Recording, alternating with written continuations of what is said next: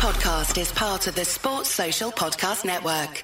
This is World Cup Whistleblowers Daily, the show that gives you the football headlines and some concise opinion on each every weekday throughout the World Cup. I'm Mark Smith. These are your World Cup headlines for Tuesday, the 6th of December. Brazil turned on the style in a spectacular 4 1 victory over South Korea to put them through to the quarter-finals. A superb first half performance saw Brazil 4 up at the break. Vinicius Jr., Neymar, Richarlison, and Paquetá all scored the goals for Brazil, who will now play Croatia in the quarter final on Friday afternoon, 3 o'clock UK time. As I mentioned there, Croatia are also through after beating Japan in the first penalty shootout of the tournament. Japan took the lead just before half time through Daizen Maeda, before Spurs fullback Ivan Rakitic scored with a superb bullet header 10 minutes into the second half. From then on, the game petered out, and the inevitable penalty shootout saw three saves from Croatia keeper Dominik Livakovic.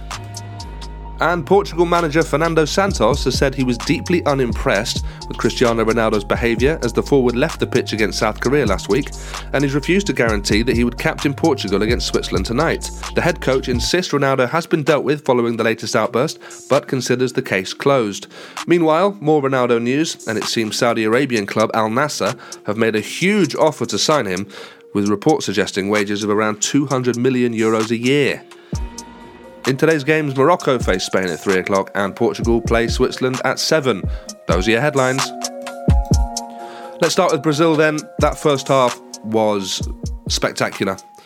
I think it's almost undoubtedly the most impressive attacking display that anyone's put together so far in this tournament. For the first half, specifically, I mean, second half petered out. But that first half was really, really great. Um, it's difficult, isn't it? Because this attacking unit that Brazil have, talking about Rafinha, Neymar, Richarlison, Vinicius Jr., and Paquetá, more or less as well. I know he's a bit deeper, but he joins in. They are all individually fantastic, but you feel as though they're going to have to win the World Cup outright to ever be mentioned in the same breath as the Brazilian greats. You know, Ronaldo, Rivaldo, Ronaldinho, all those guys. So they're on a sort of it's a thankless task, really, because if they get to the final, for example, and lose, everyone forgets them. Brazil is pretty harsh on their footballers. We know Neymar is going to be an all-time great. We know that. That's already, you know, beyond doubt. But those other guys have a lot to prove.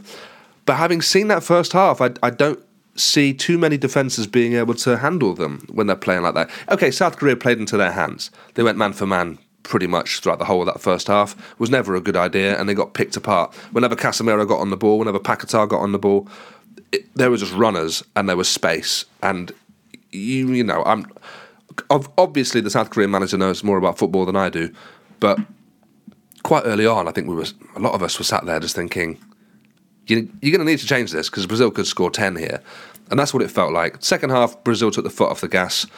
Um, kept star players on, which I was a bit surprised by, but ultimately comfortably got the victory. I think uh, I think Neymar now he's back. It's good for the tournament. It's great for the tournament. He missed those two of the three group games, but now he's back. It's brilliant. I, I know it's a cliche, but Brazil in the World Cup, there is something special about it. And if England can't win it, I like it to be Brazil, particularly when they play like that. Croatia are also through but I have less positive things to say about about them compared to the Brazil game. They could have been two or three down. Japan really dominated that first half. Uh, but Croatia, you know, fair play to them. They, they dug in, they stuck in with a team in Japan that have beaten Germany and Spain in the last 10 days. You know, this is a good side. They stuck with them, they got the equaliser, and they ground it out. And once it went to penalties, you just felt as though Croatia had that experience you know, they've been in these big games before in a, in a way that Japan haven't really. Um, but yeah, Croatia against Brazil, I can only see one winner, but you never know. Again, it's, it, has been a crazy World Cup so far in a lot of ways. So yeah, I would imagine Brazil will win that. I'd imagine they'll go super attacking and just try and blow them out in the first half hour again. Okay, finally then, Cristiano Ronaldo's in the bad books of Portugal manager Fernando Santos for the way he left the pitch against South Korea last week. Um, I mean, it's difficult, isn't it? Ronaldo seems to be in the news non-stop at the moment, and it's very rarely about him actually on the pitch. Even this story is him leaving the pitch. He's not the guy he was, and I wonder if this is a way of Portugal phasing him out slightly, because I think we all agree that Man United were a better side without him in the team. And I think I suspect at least that Portugal will be as well. No teams are, are able to play without a, a, a mobile striker that can press. Doesn't mean they all do press, but they need a mobile striker. Ronaldo isn't that, and I, am wondering now maybe this is a, a, way of phasing him out slightly for the group stages. They've got Switzerland tonight. The idea might be that you, you don't play Ronaldo, or maybe you don't captain Ronaldo at least. Um, Portugal go through, and then you can say, look, this is what happens when we when we drop Ronaldo, when we play you know, Rafael Leao or someone like that. I don't know. This is all conjecture, complete speculation, no idea. Today's games: Morocco face Spain. I fancy Morocco there. You heard it first here.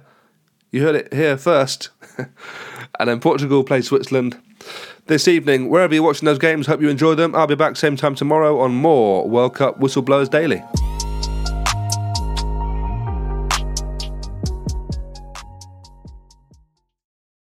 Sports Social Podcast Network.